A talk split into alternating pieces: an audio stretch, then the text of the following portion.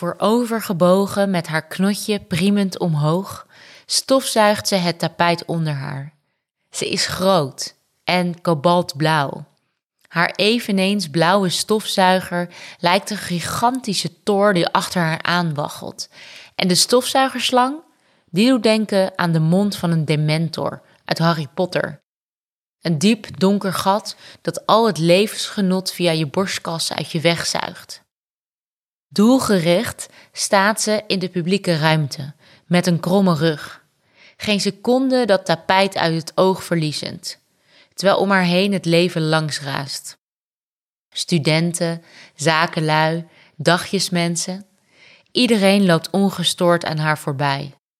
Ze voelt als een plaatje uit een geschiedenisboek, door een tijdmachine geteleporteerd naar het nu. There have always been women who are artists, but it was men who wrote the history books. And somehow, they just forgot to mention that. Welkom bij Naakt op een kleedje. Dit is de podcast waar we altijd praten over één kunstwerk. Ik ben Yukiko. En ik ben Heske ten Katen. En we zitten tegenover Hedy d'Ancona, waar we gaan praten over het werk Filosloof van Maja van Hall. Het is een vrouw die schoonmaakt, die stofzuigt op een sokkel gezet. Kan dat nu nog als een feministisch werk? Zou dat nu nog gebeuren? Ja, want het stofzuigen. En ondertussen ben ik hiervoor op de wereld. Staat natuurlijk voor de positie van vrouwen. En ik ken Maja uit het begin van de vrouwenbeweging, zo aan het eind van de jaren 60.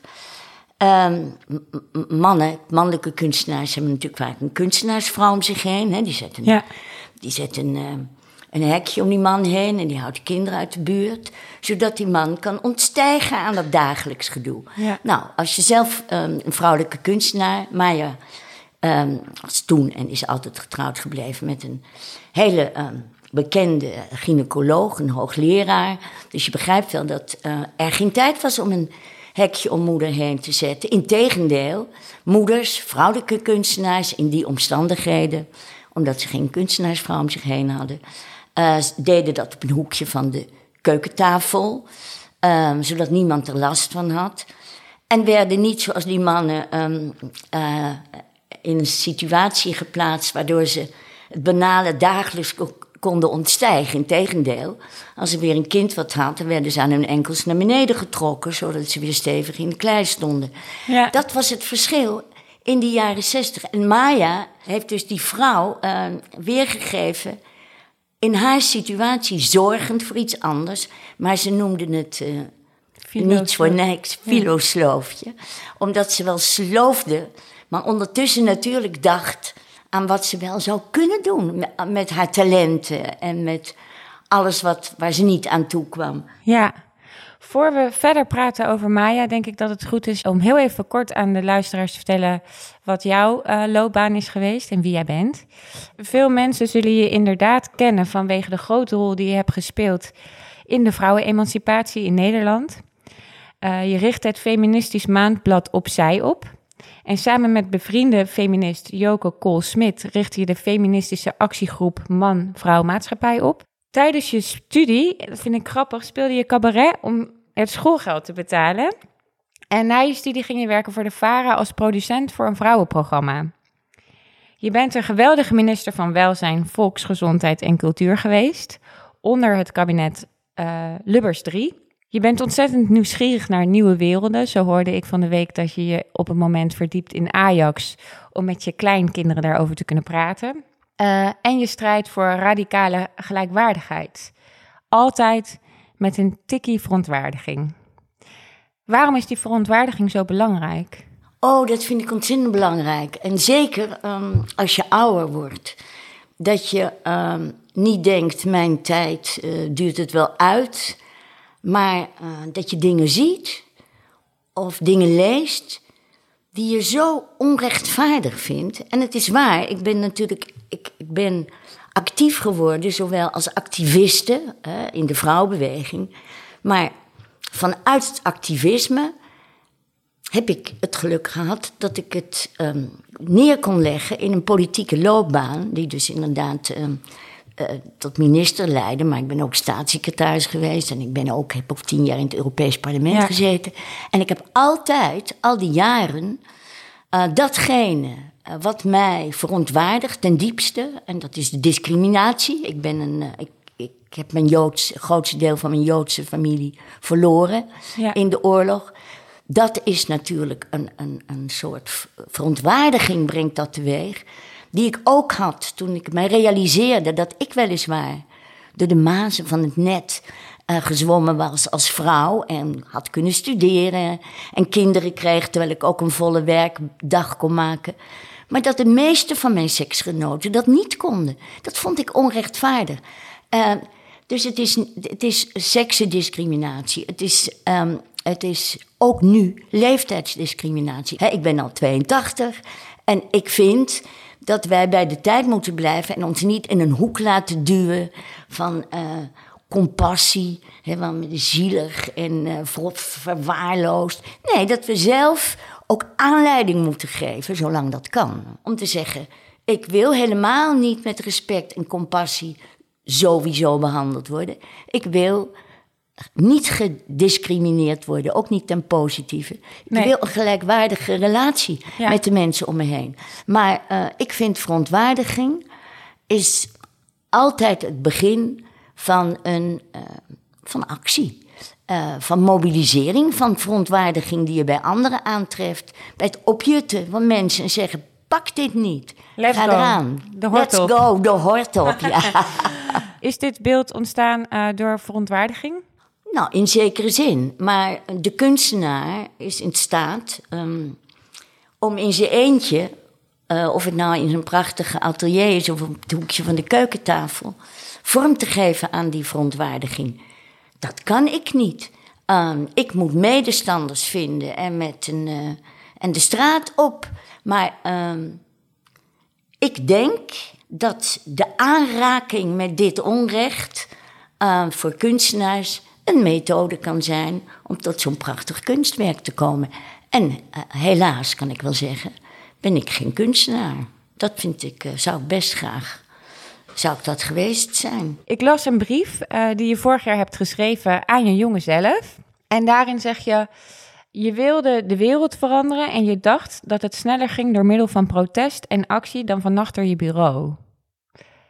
Ben je het daar nog steeds mee eens? Nou ja, daar ben ik het in zekere zin mee eens. Maar wij zeiden altijd in de vrouwenbeweging, wij volgden de Amerikaanse slogan: het persoonlijke is politiek.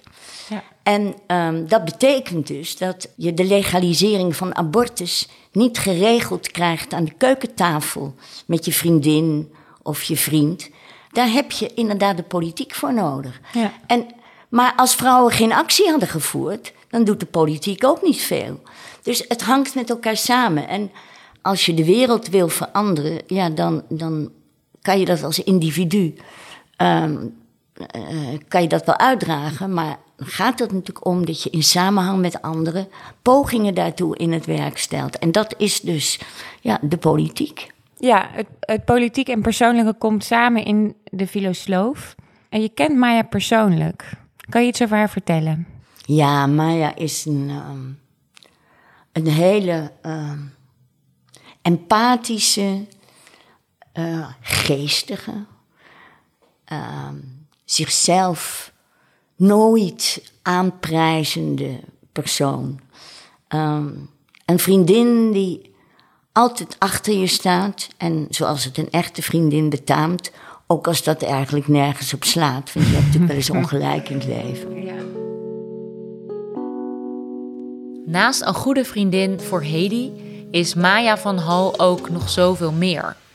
Ze is een Nederlandse beeldhouwer en schilder uit exact hetzelfde geboortejaar als onze gast, 1937. Ze studeerde aan de KBK in Den Haag en de Rijksacademie in Amsterdam. Haar oeuvre is enorm en ook zeer uiteenlopend. Ze houdt niet van één medium en zoekt naar eigen zeggen haar materiaal altijd bij het beeld in haar hoofd en niet andersom. Zo werkt ze van brons en gips tot polyester en gebruikt ze hout, maar maakt ze ook schilderijen. Van Hall is overtuigd feminist en het werk dat we in deze uitzending bespreken, de Filosloof, is voor haar dan ook echt een monument voor de huisvrouw. Ik vroeg me af, we leven eigenlijk in een hernieuwde tijd van de straat op gaan. Ben je hoopvol? Nee, helemaal niet. Ik zie die uitingen van protest, die ik natuurlijk heel erg begrijpelijk vind. De meeste, er zitten er een paar tussen die ik wijd aan het populisme en totaal uit de hand gelopen. Maar de anderen zijn een teken aan de wand dat wij rijker en rijker en rijker zijn geworden. En dat mensen die aan die rijkdom bijdragen, door voor ons het leven draaglijk en comfortabeler te maken, daar niet aan hebben meegedeeld. Het is in wezen de veronachtzaming van groepen in de samenleving die we niet hebben meegenomen in de rijkdom die er schijnt te bestaan. En die bestaat voor hen niet. En dat hangt samen met een doorgeslagen kapitalisme, de afstand tot de verzorgingsstaat van weleer, die wel hervormd moest worden, maar niet afgeschaft. Nee, en daarom denk ik dus dat ze me niet blij maken, terwijl ik niet tegen protesteren ben natuurlijk. Nee, Yuki en ik waren verontwaardigd over het feit, of zijn verontwaardigd over het feit, dat er zo weinig vrouwelijke kunstenaars getoond worden. Er zijn heel veel onderzoeken gedaan naar de representatie van vrouwen in musea. Maar ook kunstwerken in de openbare ruimte, zoals het werk van Maja in het park in Arnhem staat. Toch zijn vrouwen heel onzichtbaar in de kunst. Waar komt dat toch door, denk je? Nou ja, omdat, zoals dat ook gaat in de rest van het leven, het vaak mannen zijn die selecteren. Mannen voor een groot deel bepalen wat zij interessant vinden. Maar er zijn, ik heb vorig jaar samen met de curator van het museum, maar in het Dordrechtse museum een tentoonstelling mogen samenstellen uit de enorme verzameling van kunst van vrouwen die zij daar hadden. En dat kwam omdat daar een vrouwelijke directeur zat, een aantal jaren, die aankopen deed.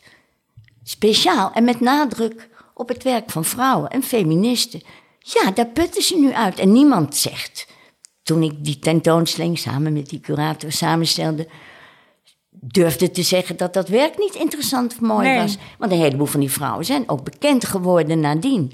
Maar het begint natuurlijk dat iemand zegt, ik ga hier eens even een ander lijntje inzetten. Maar ja, zij was directeur. Dus dat is eigenlijk is het, kunnen we een oproep doen naar museumdirecteur om vooral heel veel vrouwelijke werk te gaan kopen. En voor vrouwen om eigenlijk een fulltime positie te bekleden als museumdirecteur, om vervolgens die depots aan te vullen tot een gelijkwaardiger. Sure. Ja, dat helpt. Ja. Maar ik moet zeggen dat het natuurlijk ook helpt om te blijven protesteren. Ik vind dat nu in de nieuwe opstelling van het Stedelijk Museum in Amsterdam, daar ben ik expres gaan kijken en daar vind ik, het valt me op omdat het zo bijzonder is, maar daar vind ik de vertegenwoordiging van vrouwelijke kunstenaars eigenlijk goed. En ik bedoel, ik zit er natuurlijk toch streng naar te kijken, maar je moet het ook niet laten zitten, want dan verandert het nooit. Nee. Maar dat konden ze toch het gevoel natuurlijk niet meer van zich afzetten, dat het in deze tijd gek voor woorden is, omdat het, kijk, dat zijn de mannen vroeger ook altijd, hè, als vrouwen. We willen wel vrouwen in de politiek, maar ze hebben de kwaliteit nog niet. Oh, dat was natuurlijk een tijdje. Ja, want toen was het onderwijspeil van vrouwen, hè, in de jaren 60, 70... was het onderwijsniveau van vrouwen veel lager dan van mannen. En dan hadden ze nog wel wat. Maar toen in eerste instantie Rutte zo weinig vrouwen in het kabinet had, toen werd zijn partijgenoot Nelly dus heel boos en zei, wat is hier aan de hand? En toen had hij ook nog het lef, dat was een beetje ouderwets om te zeggen, ja, wij letten alleen op kwaliteit. Ja, het is opvallend hoe veel gebruikt argument het kwaliteitsargument is, als mede het historisch argument. In de kunstwereld wordt vaak gezegd, kunst was toch eeuwenlang een mannenaangelegenheid. Dus daarom zitten onze depots zo vol met mannen. Terwijl inderdaad, als je nu naar de kunstacademies kijkt, daar studeert denk ik 80% vrouw en 20% man. Kijk je naar de hedendaagse representatie van kunstenaars die bijvoorbeeld inzenden in kunstprijzen of die solo tentoonstellingen krijgen in de hele wereld, denk ik wel. Zijn er toch voornamelijk mannen nog steeds in deze tijd. Dus dat is een frustrerend gegeven. En dan toch ergens komt de mythe van een glazen plafond in het gesprek. Ach, je kan het zo noemen. Noem wat je het wil, maar het is natuurlijk de barrières die vrouwen moeten overwinnen. Als je eigen minister-president nog zegt, wij kijken alleen naar kwaliteit. Ja. Ja, alleen al zo'n uitspraak. Ja, is genoeg. Nou, en dat gebeurt natuurlijk ook bij de selectie van mensen. En laten we wel wezen, de kunstmarkt bepaalt wat kwaliteit is. Ja. He, als je één keer door de kunstmarkt bent ontdekt, er zitten heel veel mannelijke collectioneurs in die wereld.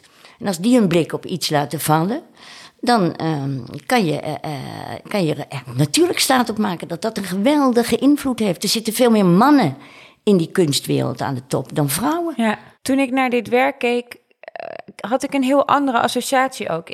Ik vond het mooi dat het op de Lange Voorhout heeft gestaan, wat toch om de hoek is bij het torentje van destijds misschien wel Lubbers, maar nu Rutte. En om iemand die schoonmaakt als beeld neer te zetten, vond ik ook heel mooi. Omdat ik dacht, ja, er zijn zoveel mensen in de samenleving die helpen aan de totstandkoming van hoe we functioneren, die allemaal geen standbeeld krijgen in deze wereld. Zouden er niet gewoon veel meer monumenten voor de alledaagse mensen moeten komen, vind je? Er zouden überhaupt veel meer beelden en monumenten in de openbare ruimte moeten komen. En saaie muren die beschilderd zouden moeten worden. Ik vind, en heb altijd gevonden, dat kunst optimaal toegankelijk moest zijn. Mijn vorig jaar overleden geliefde, Veldhoen, werd bekend met zijn Rota-prentenplan. En dat was bedoeld om de kunstmarkt uit te schakelen. Hij verkocht die prenten, die werden in hoge oplagen gedrukt. En die werden voor 3 gulden.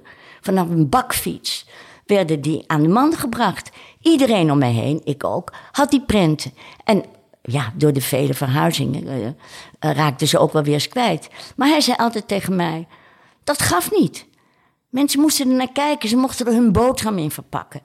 Maar mensen moesten in directe aanraking met kunst komen. En hij was toen al een behoorlijk beroemd graaf. Hij was jong, in zijn jaren 20, maar zijn werk zat in alle musea. Ja. Toen hij er na 2,5 jaar mee ophield, toen was zijn werk niks meer waard.